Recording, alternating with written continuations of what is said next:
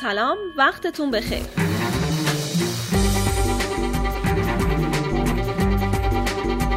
من عارفه هستم و به نمایندگی از تیم محتوایی اسمارت آب ونچرز با قسمت ششم از اسمارت پادکست در خدمت شما هستم.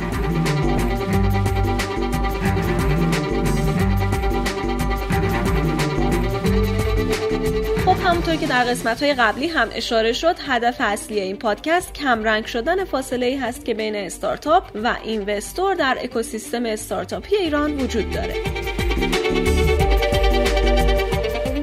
اما موضوع این قسمت چیه؟ smart money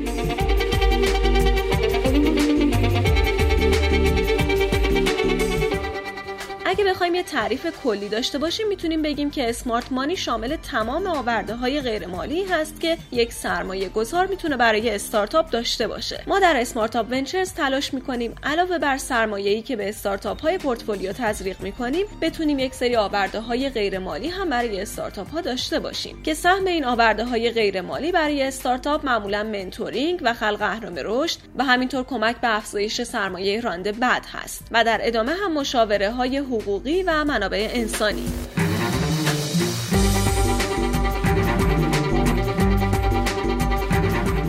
ممکنه نگاه های مختلفی به موضوع اسمارت مانی وجود داشته باشه. ما در این پادکست سعی می‌کنیم نظر بعضی از استارتاپ ها و سرمایه گذاران رو در مورد موضوع اسمارت مانی کنار هم بذاریم تا فاصله دیدگاه این دو گروه کم رنگ تر بشه. اما مهمانان من در این قسمت که در حوزه سرمایه گذاری فعال هستند آقای رضا روحی سرمایه گذاری نیکندیش و عضو هیئت مؤسس کارایا و آقای آریان افشار مدیر برنامه های شتاب دهنده فینووا هستند. و از سمت استارتاپ ها هم آقایان امیر حسین فقیهی بنیانگذار لحظه نگار و روزبه رادپرور founder سایبورگ و خانم رویا کیانبخت هم بنیانگذار و مدیر محتوایی استارتاپ ویترین نت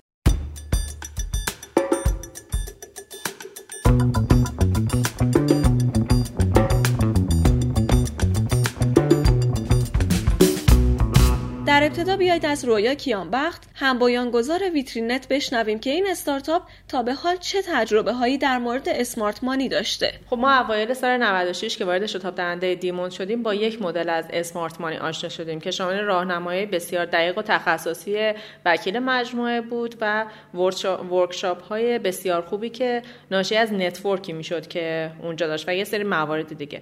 آخر سال 96 که با اسمارت تونستیم قرارداد ببندیم بنا به دیدگاه و تجربه هایی که اونها داشتن با مدل دیگه ای از smart money آشنا شدیم. البته هر چقدر که استارتاپ بالغتر میشه این لول ها متفاوته توی تجربه ای که با اسمارت داشتیم pivot بسیار اساسی انجام دادیم با کمک و راهنمایی سرمایه گذارمون محصولمون رو fit کردیم با network ی که داشتن تونستیم توی 6 ماه اخیر به تعداد بسیار زیادی از سرمایه گذارها ویترینت رو معرفی کنیم و از بین اونها با مشفق که می‌دونیم اون هم smart money هست و تجربه و هم network بسیار خوبی داره قرارداد بستیم مسلما تو این مقطع هم نیاز نیازمندیم که مدل دیگه از مشاوره و تیپ دیگه از اسمارت مانی رو تجربه کنیم همونطور که اشاره شد استارتاپ ها در مراحل مختلف ممکنه به جنبه های مختلفی از اسمارت مانی احتیاج داشته باشند. امیر حسین فقیهی فاندر استارتاپ لحظه نگار هم به این موضوع معتقده. حالا بیایید از انتظارات غیرمالی بشنویم که لحظه نگار از سرمایه گذاران داره.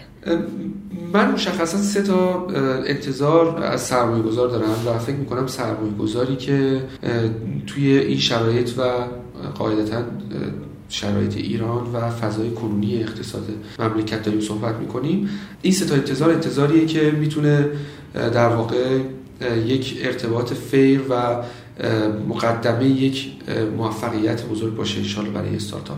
یکیش این هست که سرمایه گذار درک درستی از شرایط بازار شرایط استارتاپ و شرایط موجود در واقع اقتصاد مملکت داشته باشه. این خیلی نکته مهمیه. اینکه سرمایه گذار سرمایه گذار با اطلاعی باشه سرمایه گذاری باشه که از تکنولوژی ها خبر داشته باشه سرمایه گذاری باشه که از وضعیت در واقع بیزینس های دیگه با خبر باشه رقبا رو بشناسه. این خیلی کمک می‌کنه که وقتی تصمیم می‌خواد بگیره که من می‌خوام الان پول بیارم توی این شرکت یا اگر مجامعی می‌خواد برگزار بشه و اون می‌خواد رأی بده توی اون مجمع این در واقع خیلی بهتر کار رو جلو می‌بره و عملا تصمیم گیری رو خیلی راحت تر می‌کنه. نکته بعدی اعتماد به هیئت مدیره است. معمولا الان هیئت مدیره توی استارتاپ ها از یکی دو نفر فاندر و یک یا چند نفر هم از سمت سرمایه گذارها تشکیل میشه. اما نکته اینجاست که چون ارتباط دائمی و یک ارتباط تنگاتک با تمام سرمایه گذارها کار راحتی نیست. معمولا سرمایه گذار نماینده خودش رو توی هیئت مدیره قرار میده. اما تمام سرمایه گذارها باید به اون شخصی که توی هیئت مدیره قرار دادن و معرفی کردن و بقیه اعضای هیئت مدیره که شامل فاندرهای شرکت میشه اعتماد بکنن.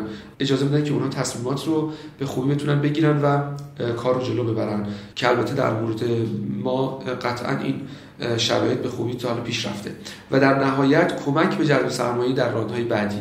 سرمایه گذارها رفتاری که دارن در واقع رفتاری هست که تصمیمات رو خیلی موقع با هم اتخاذ می‌کنن و بنابراین اگر سرمایه گذاری در راند بعدی مایل بشه به یک استارتاپ جوین بشه نظر بقیه سرمایه گذارها که قبلا توی استارتاپ حضور داشتن رو قطعا خواهد پرسید یا معرفی سرمایه گذارهای جدید توسط سرمایه گذارهای قبلی نکته خیلی مهمیه که میشه به عنوان در واقع انتظارات یک استارتاپ از سرمایه گذار نام اما گاهی وقتا هم انتظارات از آورده های غیر مالی سرمایه گذار ممکنه برای یک استارتاپ خیلی خلاصه تر از این حرفا باشه. مثل انتظارات بهروز رادپرور از استارتاپ سایبورگ. ما اولین انتظارمون به عنوان فرض ما برای اینکه یه سرمایه smart money هست یا نه اولین چیز برای ما این بود که اصلا بسی business ما رو بفهمن. یعنی بیشترین مسئله که ما داشتیم و به خاطر همین اصلا ما bootstrap کردیم دو سال و بعد یه round سرمایه جذب کردیم. بخاطر این بود که حداقل احساس شاید ما اشتباه می‌کردیم یا حداقل احساس ما این بود که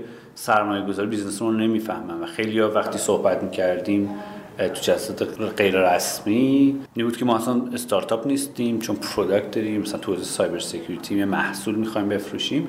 این خیلی استارتاپ نمی‌دونن که ما رقیبای خارجیمون همه به اون استارتاپ معرفی میشن و جذب سرمایه می‌کنن تو هم مدل استاندارد و exit های خیلی موفقی داشتن دقیقا رقیبمون مثلا Sqrrl یکی رقیب ما AWS امسال خرید شدید خیلی خوبی. اولین چیزی که برای ما مهم بود اینه که business ما رو بفهمن. بعد دیگه بحث دیگه این بود که تو حوزه هایی که ما می‌خوایم فعالیت کنیم بتونن کمکمون کنن خارج از اون پوله و همین. حالا بیاید کمی به دنیای گروه بعدی این اکوسیستم یعنی سرمایه گذاران قدم بذاریم. از آقای آریان افشار مدیر برنامه های شتاب دهنده فینووا پرسیدم که تا به حال توی رابطه با استارتاپ ها به چه نکاتی در مورد smart money برخورده؟ خدمات غیر مالی مشخصا برای هر استارتاپی متفاوته. یعنی من نظرم نمی‌تونیم یه پترن تکراری انتخاب کنیم که بگیم خب همه استارتاپ ها خدمات مثلا غیر مالی احتمالا نیاز به منتورشیپ دارن. ممکنه یه استارتاپ ما خودش تو این حوزه خوب باشه که خیلی خدمات منتورشیپ نخواد. ممکنه حالا توی حوزه های مشاوره بخواد که ممکنه اونا رو هم بتونه خودش مشاور بگیره و در واقع از اون پرداخت نقدی که انجام میشه در واقع پرداخت بکنه. من خودم شخصا میگم خدماتی که شرکت های بالغتر هزینه دسترسی پایینتری براش میدن. یعنی اگر یه استارتاپ بخواد به اون خدمات دست پیدا بکنه باید هزینه خیلی بیشتری بده و زمان بیشتری صرف بکنه. من همیشه دو تا المان سعی می‌کنم برای اون هوش مالیه بذارم. اونی که تاثیر پا... این یعنی پارامتر زمان و هزینه توش خیلی زیاد باشه. قاعدتا هر سرویس غیر مالی که داده میشه به یه استارتاپ اون خودش با یه پرداخت مالی می‌تونه با یه بازه زمانی بره اونها به دست بیاره. ولی این زمانی که از عاملای رقابتی برای هر استارتاپه. اگر یه سرمایه گذار بتونه کنار سرمایه گذار مالیش کاری بکنه که هزینه و زمان استارتاپ تو یک بخش های دیگه خیلی زیاد کاهش پیدا بکنه من این سرمایه گذاری سرمایه گذاری هوشمند می‌دونم. و نکته مهمترش اینه که اصلا ممکنه یک سرمایه گذار بدون سرمایه گذاری مالی وارد بشه و فقط در زیر ساخت هایی که داره بیاد اون خدماتش رو ارائه بده. برای همین اینجا باید اول از همه بدونیم که همه استارتاپ ها یک پترنی ندارن که ما بگیم خب پس سرمایه گذاری سرمایه گذاری هوشمند فقط رو این زمینه میگرده که خب من بیام همیشه خدمات مشاوره بدم. اول بعد استارتاپ رو وقتی داریم دیلیجنس می‌کنیم ببینیم که برای این استارتاپ ما چه خدماتی می‌تونیم بدیم. اگر اون خدمات رو غیر از پول می‌تونستیم بدیم احتمالا سرمایه گذار باهوشی هستیم و اون پول پول در واقع مفیدیه. اگر نتونیم بدیم ممکنه فقط سرمایه گذار در واقع مالی باشه. و اما آقای رضا روحی به عنوان کسی که سالها فعال حوزه کارآفرینی و سرمایه گذاری هستند معتقدند نباید خیلی درگیر لغات و چارچوب شد و باید به مفاهیم توجه کرد. من خودم همیشه با این لغت اسمارت مانی مشکل داشتم و دارم. اشتباهی که معمولا کارآفرینا می‌کنن اینن که فکر می‌کنن وقتی اسمارت مانی میدن سرمایه‌گذار علاوه بر پولش باید خیلی خدمات و سرویس های دیگه به اونها بده. که این اشتباهه. یعنی اسمارت مانی رو با این تفاوت می‌ذارن که من باید بیام یه کاری هم براش انجام بدم. علاوه که پولم میدم یه کاری هم انجام بدم. هیچ وقت خودش نمی‌پرسه خب چرا سرمایه‌گذار نره؟ از اگه قرار باشه هم هم بیاد کار بکنه هم بیاد پولش بده خب چرا خودش نره بکنه؟ چه احتیاجی به کارآفرین هست؟ این خط این رو دقت نمی‌کنه. شما مثلا می‌بینید که شتاب دهنده ها میان یه بخشی از سرمایه بخشی از سهام کارآفرین رو می‌گیرن حالا دوره 5 ماه 6 ماه حالا هر چقدر که دارن تو دوره شتاب دهیشون میان بهشون آموزش هایی رو میدن یا یه امکاناتی رو در اختیارشون می‌ذارن دفتر و دستک و اینها و در کنارش در واقع کمکشون می‌کنن که یه سری مفاهیم رو متوجه بشن. اینها در واقع میان ما به ازای این خدمات و سرویس ها یه درصدی از سهام شرکت رو می‌گیرن. ما به عنوان سرمایه‌گذار نیکندیش چون مرحله بعد از اینها قرار گرفتیم عملا برای آورده های غیر نقدیمون هیچ درخواست سرمایه ای نمی کنیم ما بر اساس درام سرمایه نقدی که پرداخت می‌کنیم این سرم ارزش گذاری که توافق کردیم سهام می‌گیریم. و اگر کمکی می‌کنیم به کارآفرین این کمک در واقع در قبال بدون چشم داشته مالیه. برای همینه بهش میگن انجل اینوستور حالا ما ترجمه کردیم سرمایه‌گذار نیکندیش. در واقع من یک سرمایه رو در اختیار قرار میدم. می‌دونم این سرمایه در واقع ریسک خیلی بالایی رو داره میده چون در مرحله اولیه است در واقع. و ما به ازای منتورشیپ و ما به ازای خدماتی که بهش میدم حالا اون چیزی که در توانم هست هیچ درخواست سهمی نمی‌کنه. حالا اگر که کارآفرین بیاد بگه آقا جون شما این خدمات رو به من بدید و ما بذاش این سهم رو بگیرید اون بحثی است که ممکنه یک یک سرمایه‌گذار نیکن شخصی هر سرمایه‌گذار نیکندیش میشه یا قبول می‌کنه یا قبول نمی‌کنه. دیگه میشه مثلا مثلا فرض کن طرف میره یه دونه چه می‌دونم یه مدیر فنی میاره بعد میگه آقا من به مدیر فنی مثلا 4 درصد سهام تشویقی میدم. چرا داره اون 4 درصد سهام تشویقی میده؟ به خاطر اینکه می‌خواد مدیر فنیش اونجا بمونه. حالا ممکنه بیاد بگه آقا من یک سرمایه‌گذار نیکندیش رو می‌گیرم برم به اون سرمایه‌گذار نیکندیش خاص اعلام کنه که آقا ما به این سرمایه. انقدر بهت سهم میدم و ما این که اگر این کارا رو برای من بکنه یک تسک مشخص و وظیفه مشخص رو اگه معلوم بکنه اینقدر سهم بهت میدم. به طور نرمال در حالت عمومی حالا من آماری ندارم ولی در حالت عمومی من ندیدم که سرمایه‌گذار نیکندیش موازی خدماتش پولی بگیره. چون اگه بخواد پولی بگیره باید بره قبول کنه صبح تا شب اونجا باشه. و این تناقض داره تا یه حدی با اون کاری که ما با اون سرمایه‌گذار نیکندیش می‌کنیم. چون ما باید بتونیم تو چند تا شرکت همزمان سرمایه گذاری کنیم و برای خودمون یه سبد سرمایه گذاری درست کرده باشیم. اگه من بخوام سبد سرمایه گذاری درست بکنم خب فرصت این که بیام برم بشینم تو همه کار اجرایی بکنم ندارم. ممکنه کار مشاوره بکنم بهشون و از کمک ها یا از شبکه‌ای که آدمایی که می‌شناسم استفاده کنم معرفیشون بکنم. امیدوارم که کارآفرینا به این دقت داشته باشن که کار اصلی رو باید اونا انجام بدن. برای همین هم هست ما ارزش گذاری که روی شرکت ها می‌کنیم روی آینده اونها سرمایه گذاری می‌کنیم. روی این چیزی که ممکن در آینده اتفاق بیفته در آینده اتفاق نیفته.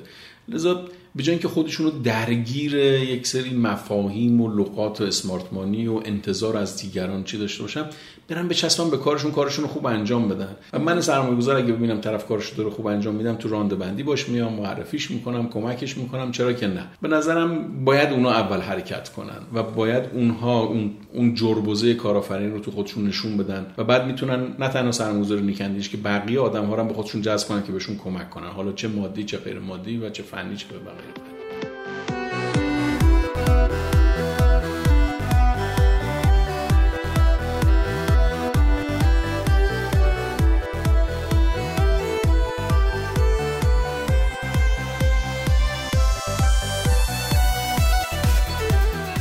ممنونم از اینکه تا این لحظه همراه من بودید. در این قسمت از اسمارت پادکست در مورد اسمارت مانی صحبت کردیم و نظرات مختلف رو کنار هم گذاشتیم و در ادامه خوشحال میشیم که نظر شما رو هم در مورد این موضوع یعنی اسمارت مانی بدونیم. شما می‌تونید نظراتتون رو از طریق آیدی ادمین کانال اسمارت آونچرز برای ما ارسال کنید. بسیار ممنونم از همراهیتون.